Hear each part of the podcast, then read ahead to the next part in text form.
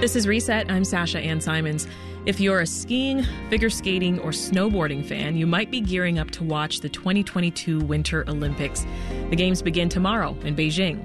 The lead up coverage on TV shows picturesque snow covered ski slopes. But that snow, unlike the white stuff here in Chicago, is almost 100% artificial. Beijing was awarded the Olympics despite its mountain areas having an average winter precipitation of just 8 millimeters. And that's definitely not enough to blanket mountainsides in snow. So, what are the environmental impacts of this? And what's the future of the Winter Olympic Games in a warming world? Here to break it down for us is Reset Sustainability contributor Karen Weigert. She is Executive Vice President at Slipstream, which is a clean energy innovation nonprofit. And she's also the former Chief Sustainability Officer of the City of Chicago. Hi, Karen. Welcome back. Hey, Sasha. So, artificial snow, Karen, how, how common is this at the Olympics? We've definitely seen artificial snow in the Olympics before, but never to this degree. And it's actually been growing. So the last few Olympics, we've actually gotten to the point where the majority of the snow has been artificial. But this is the first time when we're looking at an Olympics and we're going into an Olympics knowing it's basically 100% artificial this time. Wow. So how how is it made?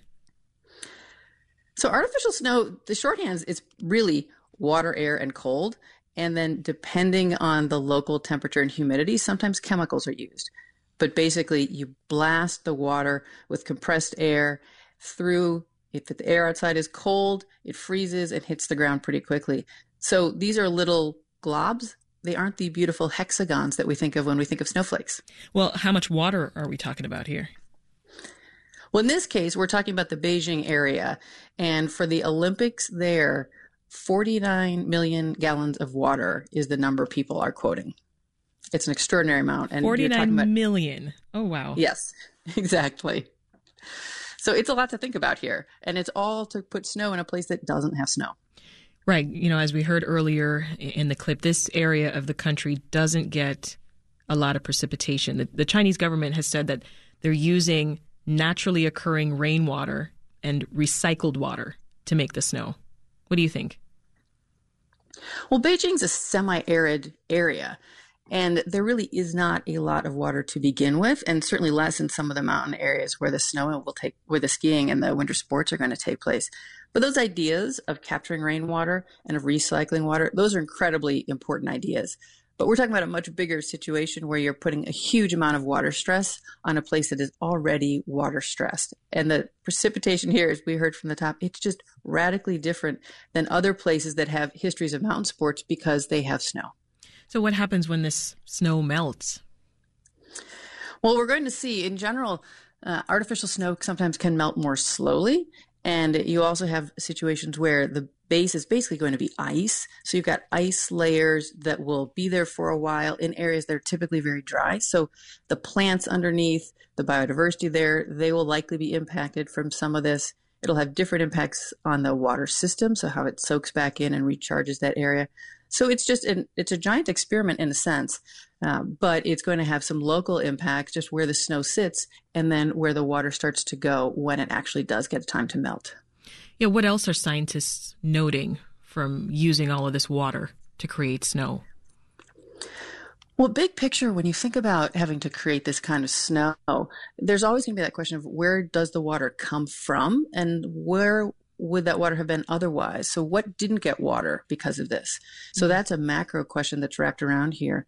And then another one is it takes an extraordinary amount of energy then to create the snow. Now, what's going to be interesting here is there have been a lot of construction of renewables around the Beijing area, uh, which is a great example of trying to think of problem solving multiple challenges at the same time. But you're talking about pulling water in and turning it into snow in a place where there is water scarcity in general. I'm curious, are the athletes saying anything about what it's like to compete on artificial snow? You know, it varies a bit by sport. And it's important to remember a lot of these athletes have been competing on artificial snow quite a good deal. But some of there are some advantages. In some cases, it can make the snow more consistent and packed. So for alpine skiing, when you're flying down that hill, there's a lot of ice intentionally, and mm. that consistency can really be helpful. But they can vary as well. So, for example, if you're a cross country skier, you're not used to that ice. You're used to more of a packed snow feel. Um, and then if you fall, you might be falling in a place where there actually isn't snow. There's hard ground and rocks. So there can be differences in the experience when things are going really well, uh, just based on what that consistency is. And then there are differences when things don't go well in your sport. You know what, Karen? Let, let's let's pause for a second and, and address the person who's listening right now and wondering why in the world should I care about artificial snow in China? What would you say to that? A very good question, of course. Um, you know somebody's thing, asking. absolutely, absolutely, and they should. Uh, one thing is that we're likely to see more and more artificial snow. So these broader impacts of what happens to water, what happens to energy, those are big questions for all of us. But it's also really relevant here because snowfall is changing in the U.S. And so the actual ski season, even in the US, is shrinking and snow cover is declining. So these are challenges that we're going to see on more local levels here in our region. And to be fair, we have 13 athletes from the Chicago suburbs who are going to the games, right? We do. Admittedly, most of them will be on skates. So hockey, figure skating, speed skating. In fact, the largest single group is on the women's hockey team. Mm-hmm. But we do have three skiers, and they're all ski jumpers who've trained nearby.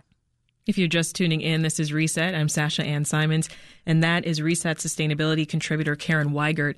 We're talking about the environmental impact of all that goes into making the Winter Olympics possible in an area of China that gets almost no snow.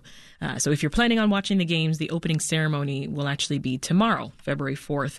Uh, I want to zoom out a little bit more, Karen. Uh, tell us what you're hearing about how the warming climate is going to affect how the International Olympic Committee picks the future locations for the Games. Yeah, this is going to be a really interesting question for all of us who love sports and who think about our broader planet. There's now a study that looks at the cities that have hosted the Winter Olympics, so the 21 places that it's been. And if you project out climate projections and you look by the end of the century, only one of them, Sapporo, Japan, could likely provide the amount of snow that's needed to host a Winter Olympics. And if you extend it, you know, 10 of the cities might not be able to do it uh, even by the end of 2050. So there are some really significant changes happening here in temperature that will have huge implications for Winter Olympics. What do we know about how climate variability is, is affecting snow here in the Chicago area? Well, there's definitely been changes locally. Um, and the changes that we experience, similar to this question about where can future Olympics be, it's all going to vary based on what the carbon emissions are going forward. So our future impacts, just like which cities will be impacted and can host Olympics, are going to vary. But we are already seeing changes in snowfall, even changes during the course of a year. For example, more in the fall and less in the winter and spring. Um, so we are seeing those overall changes in weather, more volatility is also a key factor here, and we're certainly experiencing uh, that. I want to talk about adaptations that, that people are making in skiing. Can, can you explain that? Yeah, there have been some great ways for people to think about how do you continue to ski when the conditions aren't what they might have been. And one of them has been uh, what's called ski touring, uh, which is kind of like skiing uphill on hybrid equipment. Oh. So you can kind of slide up and walk up because you put skins on your skis to get up the mountain, take them off, attach your heel, and then you can ski down. So it can keep you in different areas Interestingly, though, a lot of people are starting to use this on managed or groomed trails because with heat and volatility, some of the other areas feel a little less safe because there can be more avalanche risk. So this is actually being used even on hills that might be groomed. Well, tell us about Norge Ski Club in Fox River Grove because that's been operating for like a century or more than a century. Uh, it's also a place where athletes prepare for Olympic level ski jumping. So, what do we know about how Norge is adapting to these changes in climate? Yes, well, first of all, Norge is the home club that is the secret sauce behind those three ski jumpers who are going from our region to the Olympics. Nice. Uh, they've all trained there. So there's a huge history of high level performance, but also really working with kids and people of all skill levels in this sport. They've actually used some ice to extend their season. So they used to use snowpack. They've got ice now so that they can continue to have a longer season.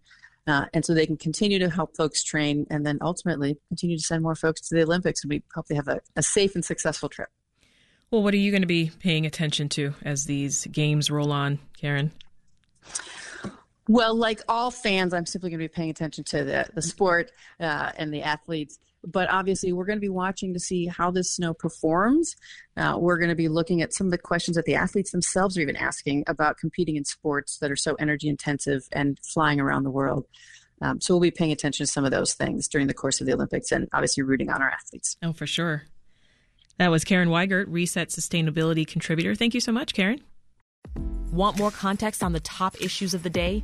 Find the podcast, WBEZ's Reset, wherever you listen.